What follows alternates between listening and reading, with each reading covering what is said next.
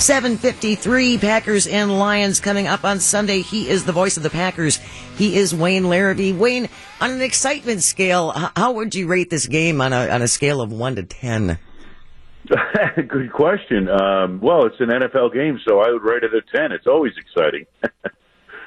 Yeah, and Wayne, that being said, I think we're all kind of uh, going to keep our eyes on just how long the starters for the Packers play into this game. What sense do you get for how long you think guys like Aaron Rodgers and Davante Adams are going to be in?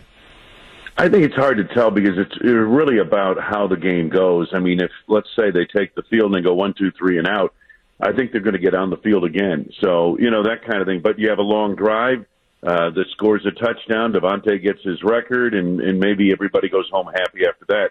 Um, but my guess is that Matt's probably going to try to play his starters um, into the second quarter, maybe a, a half, and then uh, give the game to uh, to the backups, and especially I think especially important to the backup quarterback. Give him Jordan Love some time out there.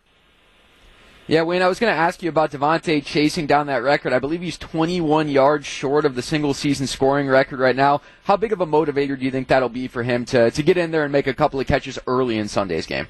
I think it's a big uh, motivator for everybody from what Coach LaFleur said, from what uh, Davante has said. Uh, you know, yeah, this is a big milestone type of thing uh, for him. And you know, I, he'd love to have that record, I think, and and that would be, I think, the team itself would love to see him get it, and it wouldn't take much more than a catch or two for him to get that mark. David Bakhtiari and Jaire Alexander Wayne are kind of working their way back up to full speed. What sense of urgency do you think there is for them to get into this game so they're not just thrown into the fire in the divisional round at home against whoever the Packers end up playing?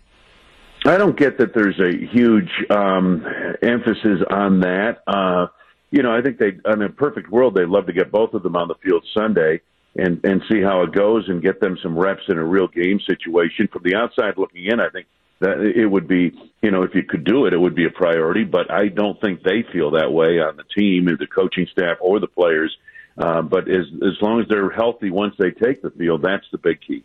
Wayne, it's Eric. I, have heard but time and time again in the past, I don't know if I believe it or not, that uh, sometimes a bye can actually disrupt your rhythm and disrupt the, the winning ways that you're having. Uh, does this bye cause any issues, do you think?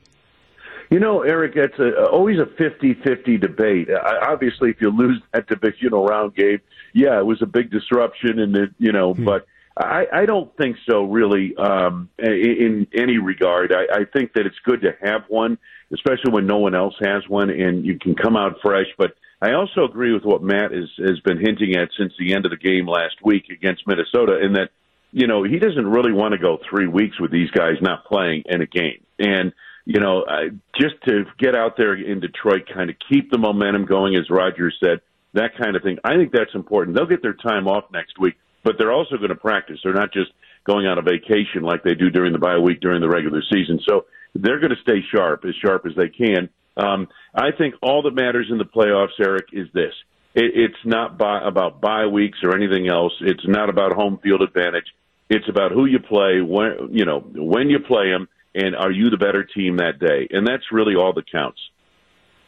Last thing for you, Wayne. Aaron Rodgers' MVP candidacy has obviously been a big topic of conversation throughout the week this week. Where do you stand on where he stands in that chase against other candidates like Tom Brady, Jonathan Taylor, and others? Well, first off, I, I don't have a vote, so it, it really my opinion is amounts to about as much as a talk show host's opinion would, uh, which is not much at all.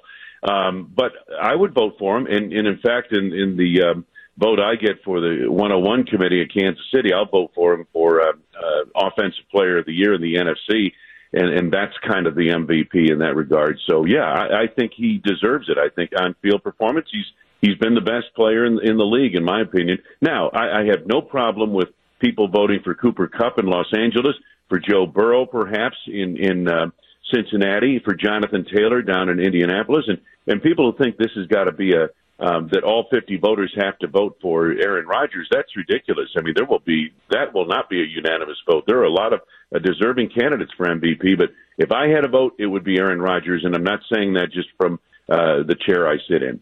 Wayne Larrivee, voice of the Packers. Thank you so much, Wayne. We will talk to you again in a couple of weeks.